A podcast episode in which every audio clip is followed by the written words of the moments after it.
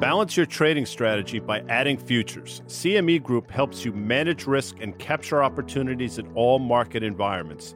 Capitalize on around the clock access to highly liquid global futures and options market across all major asset classes. Just visit your online broker and get started.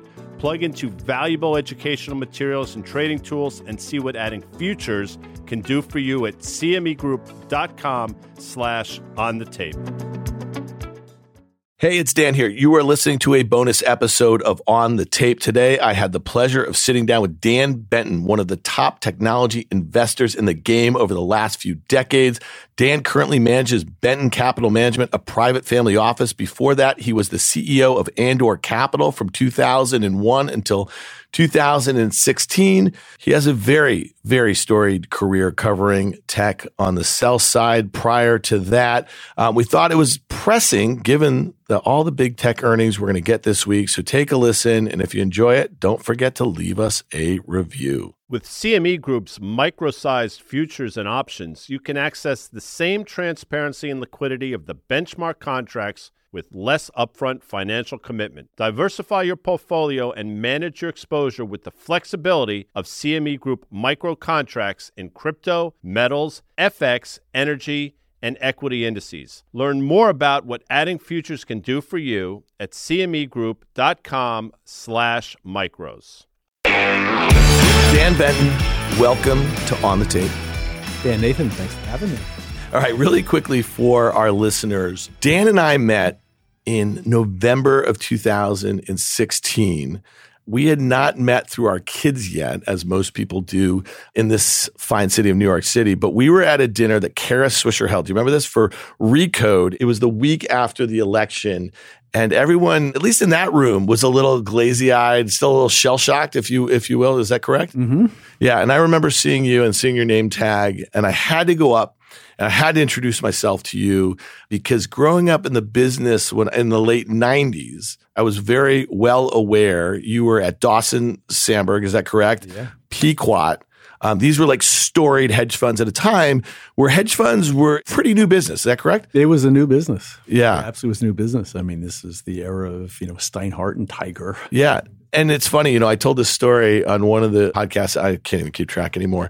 When I started at SAC Capital in 1997, I remember it was the five year anniversary party that summer. And Steve kind of made his way up to a podium and he said, We just crossed $650 million under management. It was like a huge number back in the day. And I think a lot of investors were not really used to this whole long, short mantra, if you will, in the markets. Is that something that made you gravitate towards the hedge fund business at the time? Time because you had the ability to kind of obviously buy, which everybody does, but also take the other side of that in short stocks. You know, absolutely. When I think back to early stages in my career, my very first thing I did at Goldman in the mid 1980s was to tell people to sell IBM and buy Compaq. No way. and I made a career out of telling people to sell IBM and buy the next generation thing. So Compaq was like an upstart. It was like a kind of a PC company Yeah. at the time, and then Yeah. Dell, and then Dell did it to Compaq. But tech historically has been about creative destruction. It's been about the next generation company hurting the last guy, and so it lent itself to a natural hedge.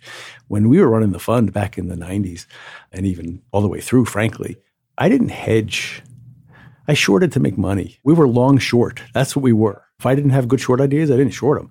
The idea was you could own this company and that company would get hurt and vice versa. And that's always been my philosophy. Did you always think it was the same skill set as kind of identifying a long would also be identifying a short, or was it really, oh, we think this company is going to be a winner in this category, in this sector, and there's obviously going to be losers. And therefore, if we're going to profit off the one that's winning, why not try to profit off the one that might lose?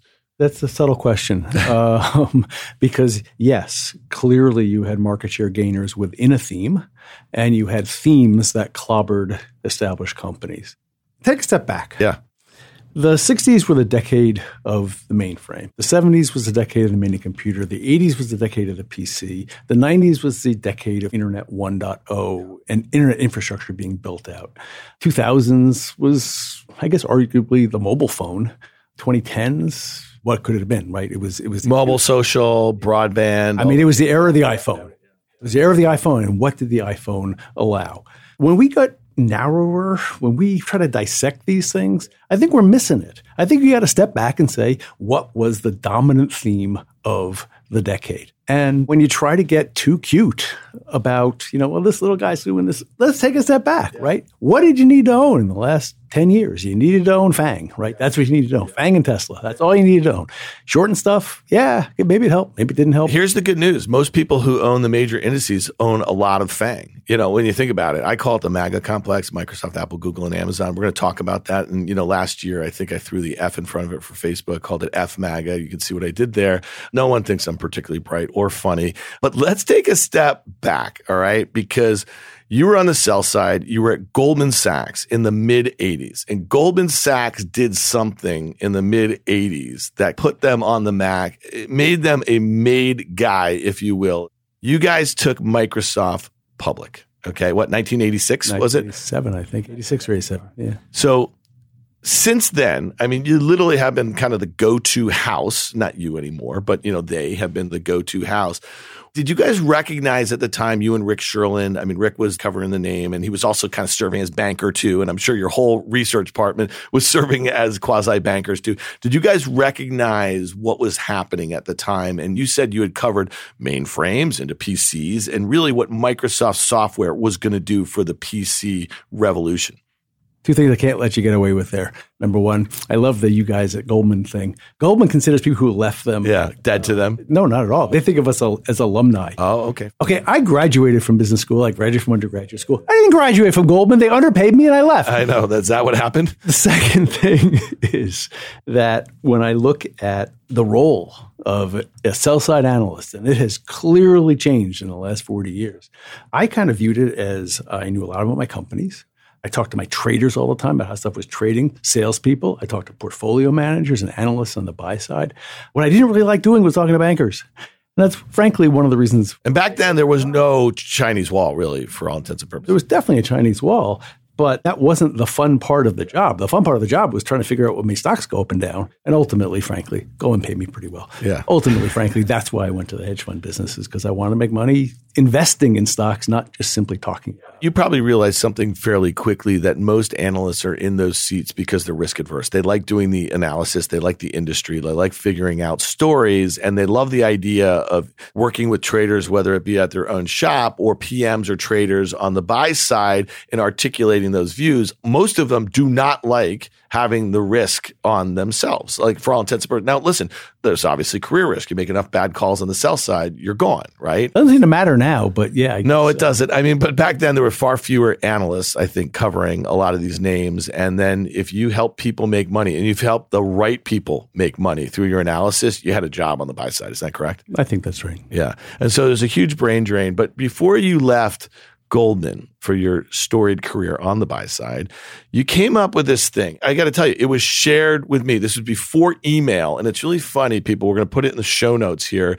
It was Patrick O'Shaughnessy tweeted this out, and I think you responded to him maybe a year ago, and you and I had already talked about this. I think I wrote a blog post on it maybe shortly after we met in 2016. You wrote the 20 rules for tech stock investing. You did it at Goldman. You put it out there. And this was something that was widely shared. I mean, literally, if you were a trader on any trading desk in a tech stock, you had to look at this thing. If you're an analyst, you had to look at it. If you're a new PM, you had to look at it. And so it was shared before email. And there was really a lot of crappy copies. So when you look at the copy that we're going to share, it looks like it's been around for a long time. Do you have any of the the actual copies and talk to us about writing it and what it meant to a lot of your clients, and then ultimately what it meant for you. And we're going to go through some of the main ones that you live by. What did it mean for you as an investor also? It's pretty funny, and it has lived on all these years. And frankly, there's certain elements that are still relevant. How many years later? I think First of all, before I came on today, I went to look to see if I had a copy of it, and I don't. I had to find the tweet that Patrick sent, and it's in there. And yeah, it's an old piece of Goldman Sachs research letterhead from the, probably like 91 or 92. The genesis was kind of what we were talking about before. What I cared about as a sell side analyst was what made stocks go up and down. And it was pretty frustrating early in my career dealing with. I'm here, I was this young kid at a business school. Goldman hadn't had a mainframe analyst in quite some time. And here I am picking up IBM and saying sell. That was not a terribly popular opinion now. From your bankers, definitely not. Definitely not from the bankers, and obviously not the company. But frankly, here's this 25 year old kid telling these pension funds that they should be selling their IBM. They didn't love that. But what it did was, over the years, I kind of developed this framework of what works and what doesn't work. And the simplest driver of technology stocks is positive and negative earnings surprise. No real shock. It's a big driver to the, to the industry, to the investing industry. I mean, not just tech stocks. But the thing we have in tech, we have product cycles, we've got secular trends you get a company with a brand new product cycle that's gaining a lot of market share in a secular trend, you got a big growth story. And when that happens, people tend to underestimate how good it's going to be and the stocks work. And for how long, I think is the other thing, right? How long it might be able to last. And so talk to me a little bit about that because again, just so you know, the number one rule is sell technology stocks when estimates are being reduced. The number 20 rule, you bookend it, don't forget rule number one. And you can tell when I wrote this because I rewrote this list many times. So clearly, when I wrote it, it was 91 and 92, and the market was going down. Oh, yeah, because the bias as far as sell when, when being reduced. Okay, fair enough. I find it fascinating because I could take out five or six of these that I think will be relevant no matter what cycle in, no matter what industry. You could apply it now to other industries. And when you think about how tech is finding its way into so many other industries, it's going to be more and more momentum driven. And we're starting to see that a little bit. So I'm curious, are there any that you still live by? So for instance, the thing about estimates I think is really interesting.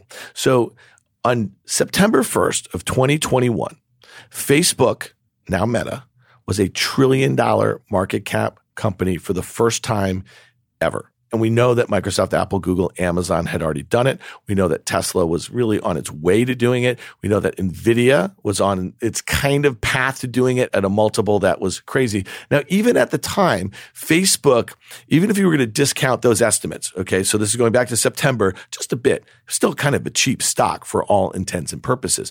Nobody, not a single analyst who covered the stock, no investors, and I'm sure some investors who had big gains were selling. No one could have foreseen a couple really negative revisions over the next two quarters and the stock being cut in half. I'm just curious now that you have a little time, you don't have to answer to investors and this, and that, whatever. You run a family office. When you see that sort of price action in a market, I'm just curious, like what you think about because again, estimates were not going down. If anything, analysts were getting more positive, but it was about to be on the precipice of being cut in half. Valuation is really interesting in tech. And one of the rules, which I would amend today, but one of those rules is that value investors don't make money in technology. Don't buy on PE, don't buy on price to book, don't buy on price to sales. Buy simply on positive earnings surprise. The corollary to that is when they miss, there's no valuation underpinning. And that's what happens to growth stocks when they go X growth when they miss. And you've obviously just seen it with Netflix last week. When a company is predicated on consistent earnings beats, revenue beats, margin expansion, and they disappoint, there's an air pocket under that stock. Are you shocked? Netflix is down 70% since January from its all time highs. And it was breaking out and the story was amazing. And oh no, there was no pull forward in the pandemic, right? And there's some people who really figure this out, but the stock's gone from 10 times sales with, I think, a market cap that was maybe close to 250 billion to about three times sales. And so you're saying, listen, I'm not asking to make a call on the stock, but what you're saying is it just doesn't fit a narrative that you've been trading tech for 30 years where you're all of a sudden see value in that story. So tech companies, products have cycles. Tech companies have cycles. Netflix, when they first came out, if you remember way back when, they were mailing DVDs. But the name wasn't Mailflix. The name of the company was Netflix. They saw a day when they were going to be streaming. They didn't expect to make content.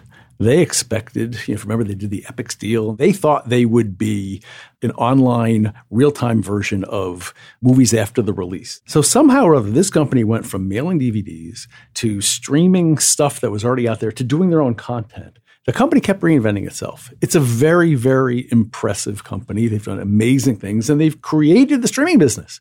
But here we are 20 something years later. Here we are with them with 200 and something million, 300 million subscribers. I don't even know the number anymore. Trees don't grow to the sky. They penetrated the market. And clearly, the stock was trading as if they were going to continue to grow at some unsustainable rate in a mature market.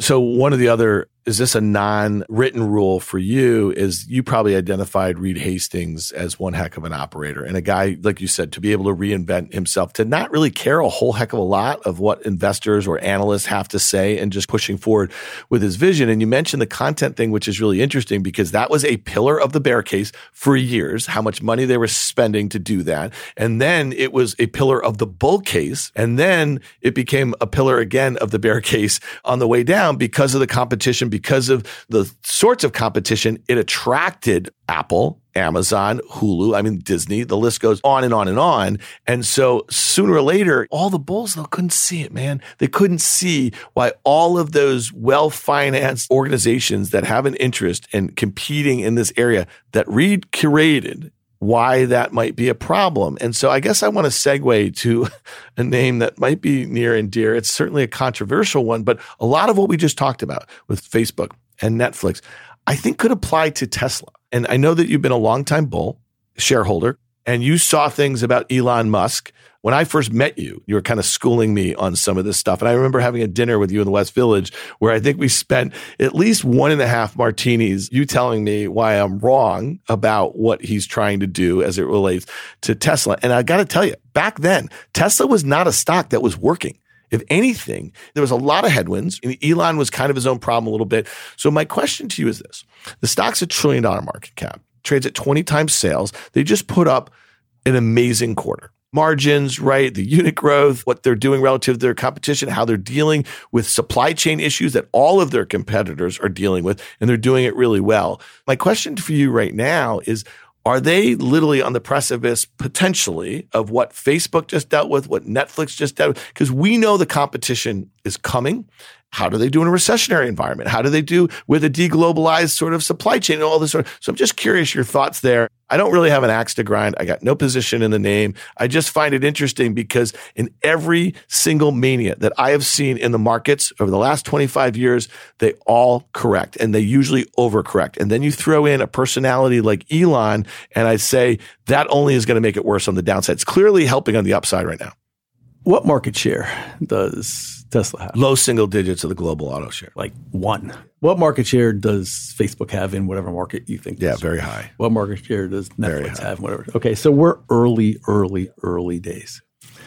The idea of a Tesla killer I got to tell you how many times I heard about the Compaq killer and the Apple killer and the Amazon killer and the Empire Strikes Back thing. It was a really, really good movie. It's a terrible business strategy. Arguably thought to be the best Star Wars movie. Would you, would you I, agree yeah, with that? I'm, yeah. Okay, fair enough. We're on the same page there. Fully on board there. Tech disruption comes from the next generation. I really, I was th- racking my brain on the way down here of how many examples we have of established companies hurting an upstart tech company. And the only two that I could come up with, and I'm sure there's more, the only two I could come up with were Microsoft hurt Lotus way back when, when they came out with Excel, and Microsoft hurt Netscape when they came out with Internet Explorer. I don't have too many after that. I have the PC industry hurting the mainframe industry. I have the smartphone industry hurting the conventional PC industry. I've got obviously electronic companies killing the camera industry. I don't see it from within the industry. So the Tesla competition has to come from one of two places. It has to come from new companies or the existing companies. And it's kind of like what you just said about Netflix, right? You didn't name Disney, Peacock, and Hulu as Netflix competition long term in terms of who could spend the most amount of money. You did. You mentioned Apple and you mentioned Amazon. These are new companies that have a different business model and can afford to compete against Netflix with a very different economic outlook than Disney worrying about hurting their ESPN business. So if I look at the car industry and I look at the established players, and I roll the clock back to when you and I had dinner back in 2016. Look, at the time, electric cars weren't going to work. No one wants one. Electric cars catch fire. No one's going to want one. Oh, he can't build them. Oh, he can't sell them. Oh, he's got component shortages. Oh, he can't service them. Oh, self driving doesn't work. Meantime, we've got a company growing at 50% a year. We've got a segment that I don't think is controversial anymore. Does anybody out there think that electric cars aren't the thing? That by 2030, they're going to be a substantially greater percentage of market than they are now. By 2040, they're probably the whole thing. 100 million unit industry. Tesla shipping a million units last year, right? Million five this year. There's a lot of headroom. You saw their quarter. What were their gross margins? 30%. What were their operating margins? 18 ish? Yeah. Who's higher than that? In the auto business? Yeah. Nobody. Okay. So if you flip that around, who's the low cost producer in the auto business? Well, if you're saying on the low end of the EV space, is that what you mean? Or? No, I mean just in general. I mean, they've got the highest margin. So one could argue, I mean, is transportation a commodity long term? I guess the question that I have is if you're saying that they're one or 2% of the global auto market share, and we know that there are dozens of companies that make up the rest, the other 97 or so, they might take share, but they're not going to take over because the whole automotive in 20 years is going to be EVs, right? For the most part. So I get all of that. When the iPhone came out, the iPhone was an iPod with a chip that let you make phone calls. Right? There wasn't even an app store. Now it's this device that kind of runs your life. And over time, that played out. We don't remember. It's hard to hard to look back and remember that it wasn't that long ago. People probably got their first iPhone probably around 2011 because that's when it was 3G and was available outside of just simply uh, AT&T. Yeah, they were exclusive. Yeah, with AT&T. I know what a Tesla looks like today. I know what the competition looks like today. Tesla's got a lead. They're the only ones who can build them. I think the danger is to say, well, in three years, the companies, all these other companies will have this. Yeah, but Tesla's not going to just sit there and do nothing. In three years, Tesla will be something different too. Have you seen the Porsche fully electric Taycan?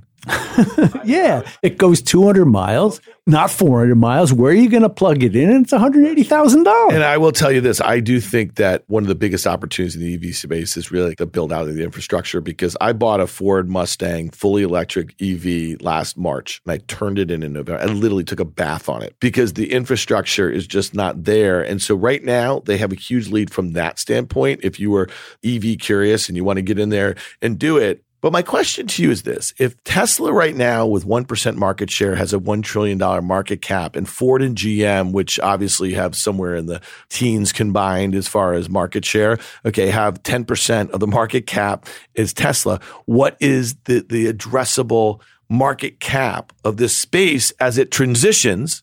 To EVs. It's not a multiple of where it is right now. Well, it may be a multiple. If they go from 1% to 20, does the market cap go from 1 trillion to 20 trillion? I don't think so.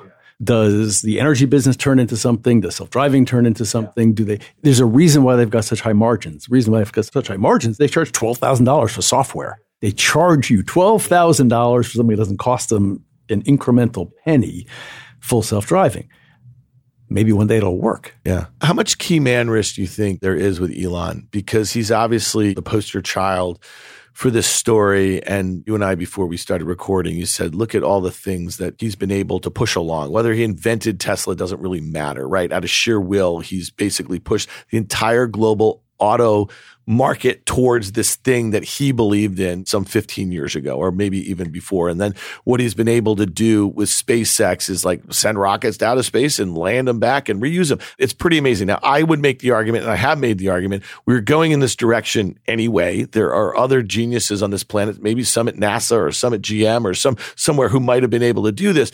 But him and his personality, he's been able to push this along. So I'm curious if Elon, and knock on wood, not wishing anything on it, if it wasn't here tomorrow, what happens to Tesla? Because from what we hear is that they've had a rotating cast in the C suite for almost ever. And maybe a better manager comes in and maybe it runs more efficiently. Who knows? I'm just curious your thoughts there. And if you have some knowledge, what, what do people, naysayers about him, what do they not get about him? So who created more value at Apple? Tim Cook or Steve Jobs. Tim Cook by a factor of what? And you can name lots of people like that, right? I mean, Microsoft, right? Satya at Microsoft, Adobe, PayPal. I mean, there's a lot of examples of the second generation of manager really taking the company to a whole new level. There was a time a couple of years ago when I thought the stock would get crushed if Elon left the company and it would be a spectacular buying opportunity because I frankly do not think that micromanaging the company is something that's in its best interest. Look, the stock's up 15x or something in the last year and a half or two and a half years.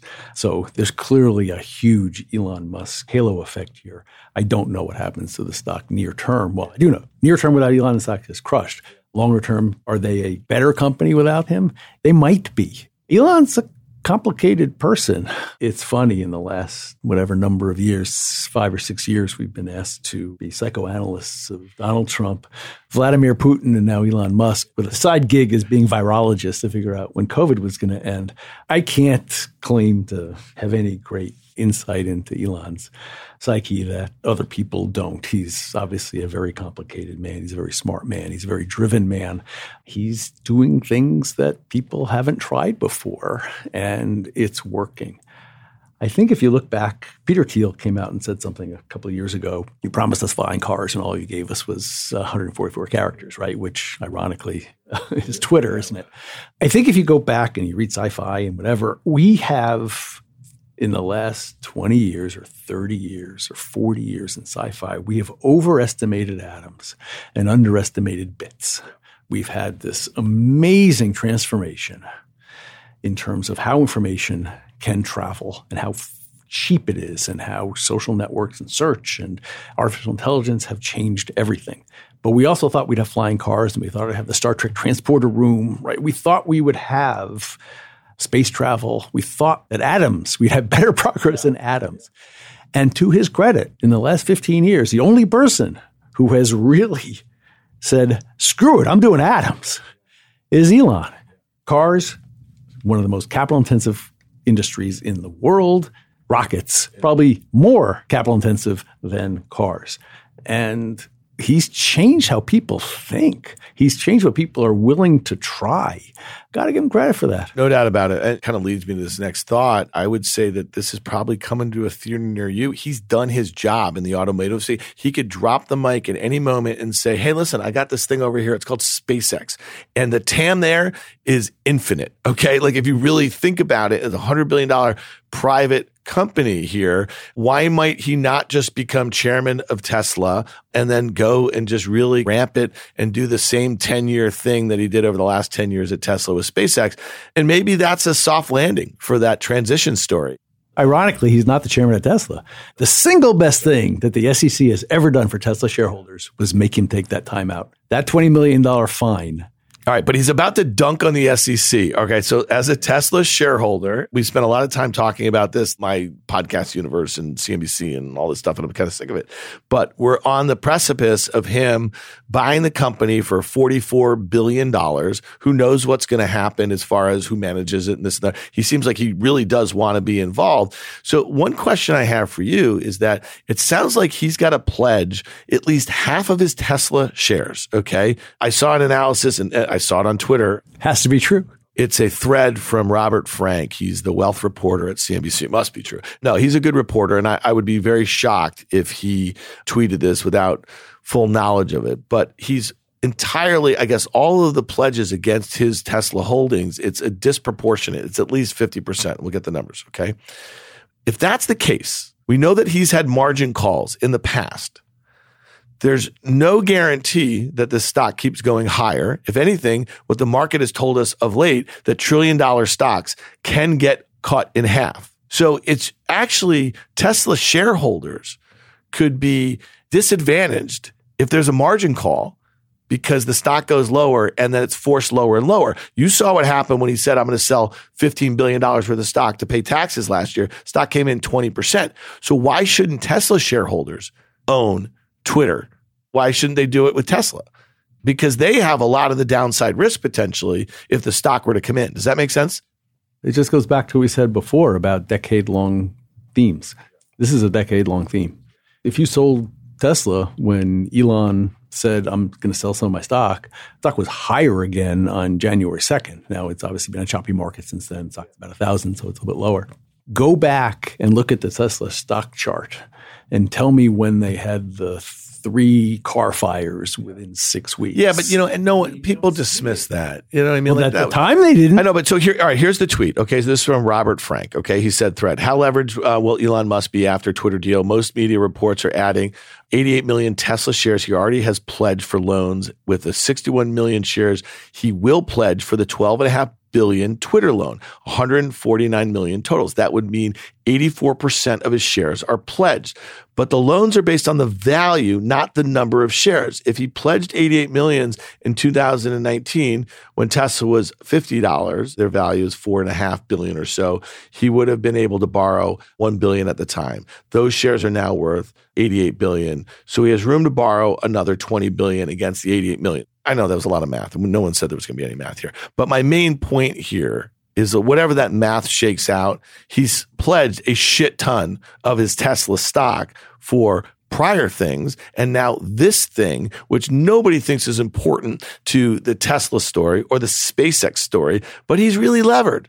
And so my point is, as a Tesla shareholder, do you find it to be a distraction? And why should you not share if this 54 dollar price has the potential to 10x over the next 10 years because Elon's involved if you're sharing a bunch of the risk to the downside. What opportunity do I have in Boring or in Neuralink or in SpaceX for that matter? You're absolutely correct. I remember when Tesla bought Solar City, and Solar City was pretty controversial. Tesla stock went down, and why is he doing this? And you know what? It was a referendum. You had a choice. You could either keep your Tesla or not. And I think that it's a referendum. If you don't like what he's doing, sell your Tesla. That's an amazing point. And I think that as somebody who goes on CNBC and talks about this stuff or we podcast, you always have the ability to walk. And actually, just so you know, I mean, I was on a podcast this morning and a woman asked me for like RIAs and she's like the strategist. It was Stephanie Link, who I'm a huge fan of from Hightower. And she was asking me about semi cycles and she was talking about, did the company's guide to, uh, you know, and I was like, no, dude, look at the one year chart of AMD. In October, it was trading at $75. Okay. By January 1st, it was trading at $160 and now it's back at 80.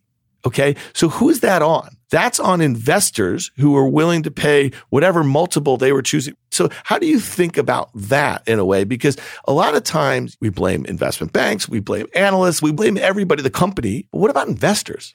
Yeah, we do have to be kind of responsible for what we do, don't we? One of the reasons why I'm managing a family office now and not a fund is because the game just keeps getting harder and harder and harder and harder to see the dislocation moves in trillion dollar market cap companies, single day moves of 20%. I mean, these are staggering, staggering, instant discounting, instant dissemination of information. It's really, really hard, I think, to be a short term investor.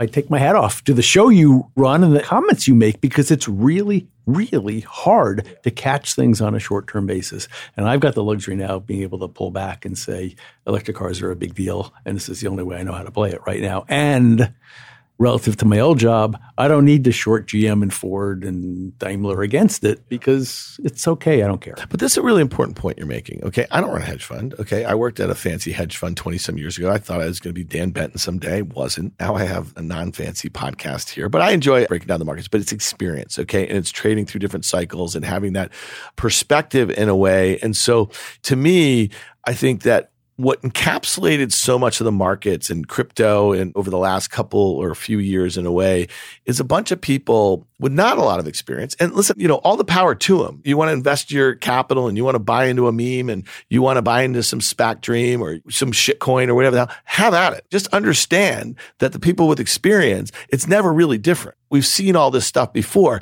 In the late 90s, it was tech and telecom. In the 2000s, it was real estate and it was financial assets and this and that, whatever. This time around, it's something that was literally created in 2009 or SPACs, however you feel about them, bringing companies to public markets that maybe aren't ready for it. But again, they don't get to public markets unless there's investor demand for them. And it's not investment banks. That's the one thing I'll give the regulators a lot of credit for over the last 15 years, every crisis. To your point, this is why it's hard. There's no shortcuts anymore. So a lot of this is on investors. And so go to Google go to TikTok, find some influencer that you enjoy that entertains you and buy that crap that you want. Understand that you're literally going to have to be the luckiest person in the world to make money doing it over time. Yeah. I mean, there's. what do you make of this environment? What did you make when you were seeing these SPACs or seeing shitcoins or NFTs or whatever the recently public unprofitable tech companies over the last couple years? What was your take on that? If you look back into the huge tech bubble in the late 90s, early 2000s, we took a lot of crappy companies public back then. And it wasn't the environment it is now in terms of having so many vehicles to play both sides, having all this information out there, having so many individuals in the market, you could short them. And you figured out how to make money on both sides back then. And you recognized it as a bubble when things were being valued on eyeballs or on clicks or whatever it was. And it rhymes. Well, community adjusted EBITDA was that a metric that you used to uh, think about? We just finished watching WeCrashed last night. Did they have that in there? They had similar things. They absolutely did impressions or whatever they were. The cash to click ratio. But you were a hardware guy, so you were probably looking over your shoulder. And as these other analysts were coming up with all these crazy metrics to justify their valuations, you were definitely more on the atoms side of the thing, right? It's a lot easier to invest in things you can touch or use. From that perspective, I mean, we use social media, we use your iPhone, but you use all the apps on your iPhone. So it wasn't hard to understand Google or Facebook or Twitter. It's harder for me to understand SaaS. And it's definitely hard for me to understand things like NFTs and crypto. And SPAC was a four letter word. It is again. And when you look at it from the beginning, I mean, how could it have not have been adverse selection? If you can't get sold and you can't get public in any other way, you can't do an IPO. My quick defense, because I'm close to a lot of bankers who do it, and a lot of companies actually have come public that way there's a lot of great companies. So the timing might have been bad. The valuations might have been bad. There's a lot of great companies that have come through. I actually think that if you could find those right now that were 10, the whole instrument was worth a little more than that. And, and now they're like low single digits or something like that. And you sat on a handful of these companies and a lot of them are profitable. I think you'd probably make a lot of money, but no one wants to do that sort of work right now.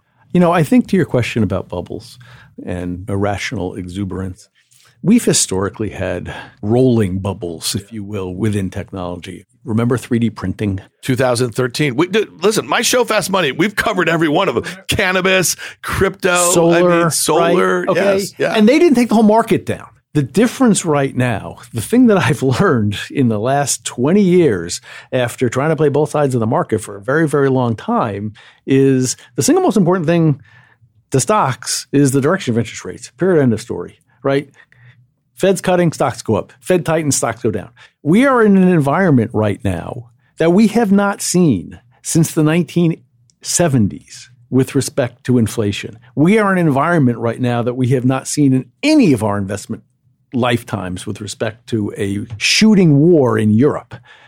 When you take those two factors there, rates going up, inflation exploding because of the combination of COVID and the war, this is not a good time to be investing in a fad. So let me ask you this, because I think that's a great point, and it's kind of what we call in this business a good segue. All right. So we have six stocks Microsoft, Apple, Google, Amazon, Tesla, Nvidia.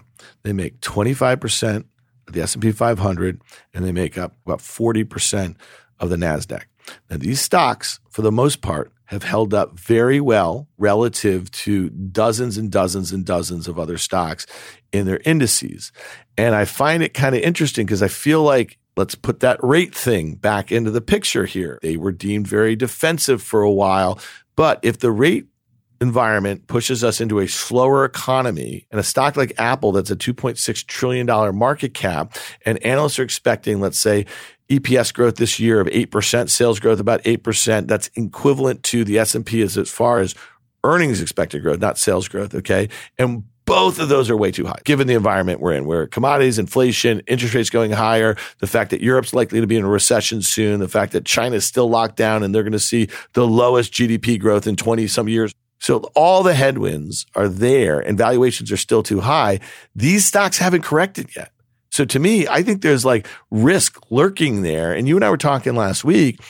Are we on the precipice of a Microsoft or an Apple guide down that literally puts it's just kind of the foot on the neck of this market finally? Yeah, I don't know what the valuations are on these stocks right now. What what kind of what kind of Microsoft and Apple are each trading about 26 times. And so if that earnings growth rate gets clipped because of a downgrade, then we're going to have a re-rating in this market. So I'm just curious your take. It's a generalization, but my sense is that people get very, very influenced by the year they start in the market in terms of what they expect from valuation in stocks. So I started in this market in 1984. 1984, tech stocks traded at a peg of 0.5. Okay, they traded at half their growth rates because nobody believed anything was sustainable. For me, it was like I'm going to assume PC stocks trade at 10 times earnings. And I don't need multiple expansion to make these stocks work. When I hear a company like Apple trading at a peg of three, which is essentially what you're saying, I see downside. These companies have, looking back, so FANG is not exactly pristine. Netflix blew up, Facebook blew up. Didn't Amazon blow up last quarter? Amazon had a decent quarter last quarter, but it went sideways. I mean, like literally after the ramp during the pandemic, Google was up a lot on the quarter. Google was up, made a new all time high, but interestingly enough, okay, it made a new all time high briefly, sold off, closed on the low, and then corrected at least 10% over the next coming. So what that told me is that passive was alive and well because they were buying the thing when it was up. But it also told you that I think a lot of savvy investors see exactly what you see as risk to the estimates for the balance of this year and the concentration. So I'm curious because by the late 90s, you were an investor and you were invested in the highest growth areas, but that also means that you had the opportunity to go the other way on them. At the time, there was the similar concentration in a handful Absolutely. of names. Cisco, Intel, Microsoft. But it all went the other way. So I'm not saying that the Nasdaq's going down 80%. These these companies, everything's really different. There's a lot of differences. But Jim Chanos on the pod on Friday made a really interesting point that all those shit names that came to the market in the late 90s that were all theoretical stories, okay, they all had low single digit billion market caps, if you will. There are dozens of stocks, 10, 20, 30 billion market caps that are not profitable and they trade at ridiculous multiples of sales. So to me, today as we're talking on a Monday afternoon, it's really weird. The S&P is down and the Nasdaq is up and all the stuff that's been the hardest hit is actually trading really well. We saw this in 01 and 02 all the time. If you're going to try to take too much out of that. So I'm curious about the concentration of those top 5 or 6 names whether you think that is uh, an accident waiting to happen here in 2022. I guess I'm more worried about those 30 or 40 billion dollar market cap companies that have no revenue or earnings. I mean, look at the electric car companies that have come public that are shipping tens of units. And Lucid and Rivian still have 25, 30 billion dollar market caps, which is kind of crazy. But so my question to you is that sooner or later, and this is what we saw, even the most high quality names in those protracted bear markets after the dot com and after the financial crisis, they all went down ultimately. And look what's going on in the market right now. We're seeing energy turn. We're seeing materials turn. That's not good. Banks are horrible. What are the like? So I'm just curious. Where do you put money to work right now if you say, all right, the major mega cap names could come in lower and there's going to be good buying opportunities at some point? What's Cramer say? There's always a bull market out there somewhere. And until the last couple of days, there's been a bull market in energy, there's been a bull market in commodities, there's been a bull market in industrials. So we are undoing globalization. We are in a shortage environment. We're going to pull stuff back to America. Every country's going to do that. It seems to me like we may be in for a 10 year cycle of buying food and buying metals and buying industrial companies. It could very well be. Not my area of expertise. But again, we had 40 years of low inflation. We've had 40 years of the benefit of globalization. We've had 40 years of technology deflation. Maybe the next decade, we undo some of that stuff. I think there are industries to own. It may not be this one. All right. So this is hitting the tape right now. You don't have a computer in front of you. So Twitter board accepts Elon's buyout deal. Okay. What does that say in this environment where we have a lot of things that have been in place in the post World War II era that America has been the hugest beneficiary of all of you know, globalization? And here's one thing about Elon that makes me nervous. And I don't know him. And I know you know him. And I know you had the benefit of spending time in and kind of getting this. And that head is probably a difficult head to kind of figure out. And I get it.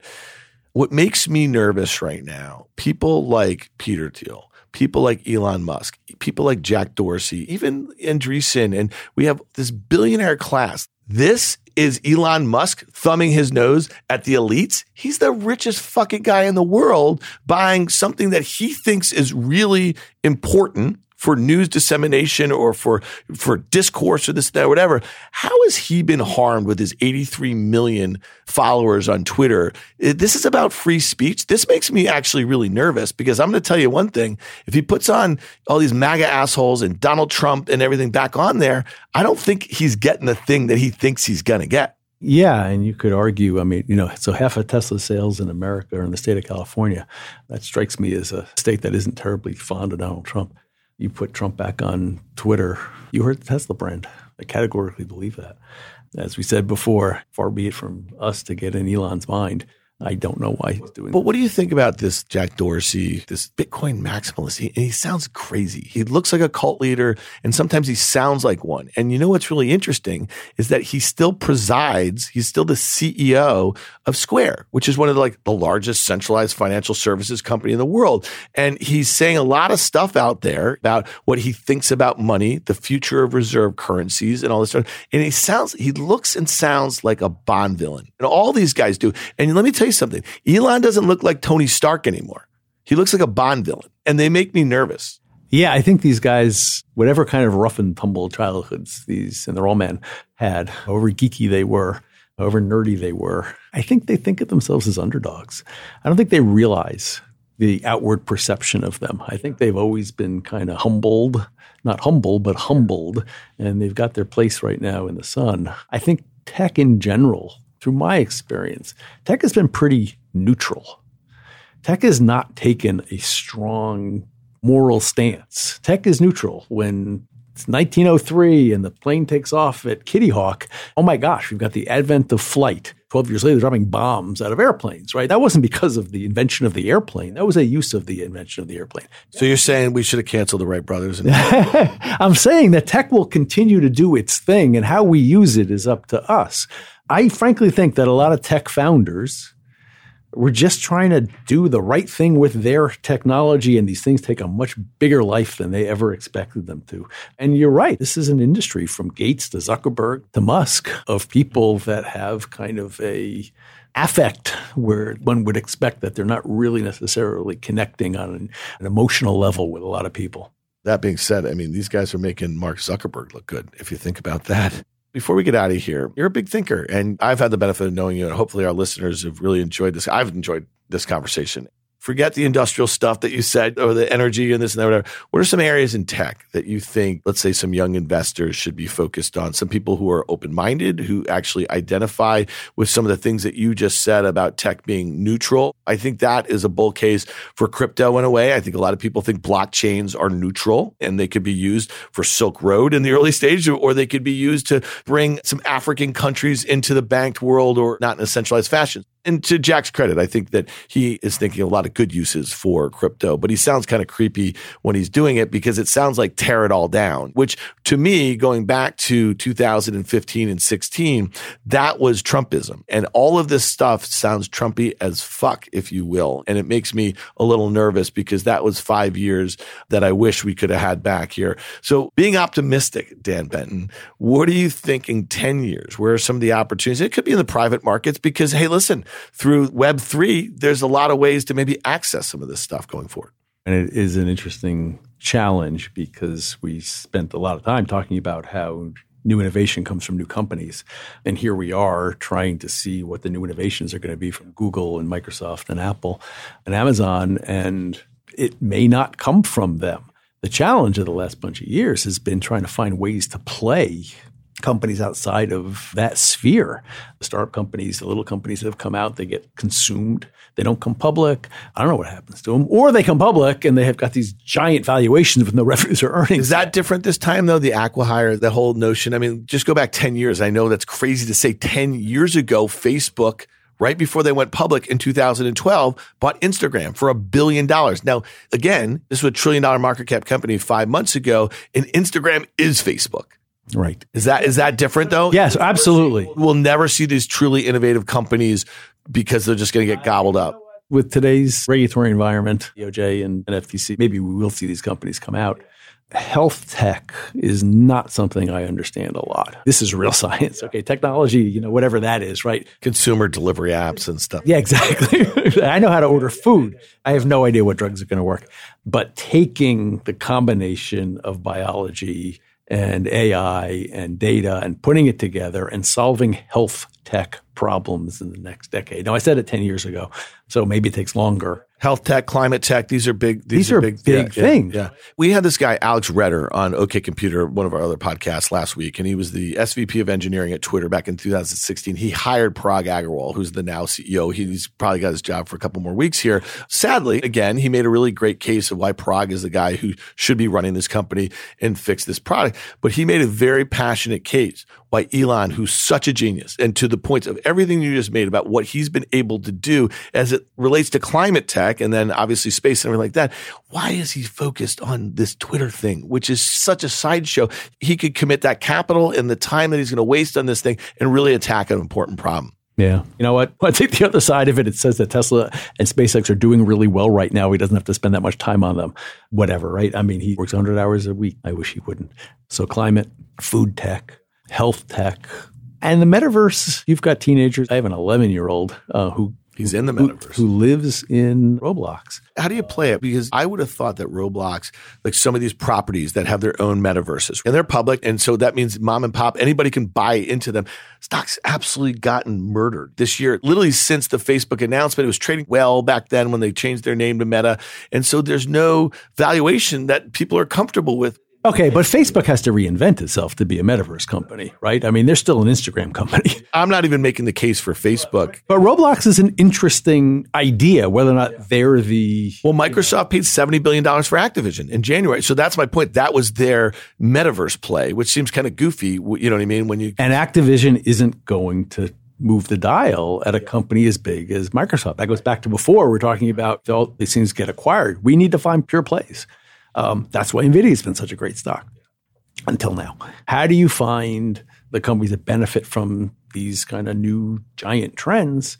You got to do a lot of work. Yeah, and I, actually, it's one of the reasons why we give a lot of air around here to Web three. And Packy McCormick is a guy who comes on. Uh, he's a co-host of mine from Not Boring on OK Computer, and he's really laid out an optimistic vision of how most of us don't have access to VC, right? And we don't have the risk tolerance to be able to spread out bets. But Web three, for the people who are actually the creators and they're in there, they earn governance, they earn. That's interesting to me. If there's some real problems that we've solved, and you know, there's a lot of smart people in Web three who are focused on some of the very things that you're talking about climate, food tech, you know, all that stuff. So to me, health tech, I find it really interesting.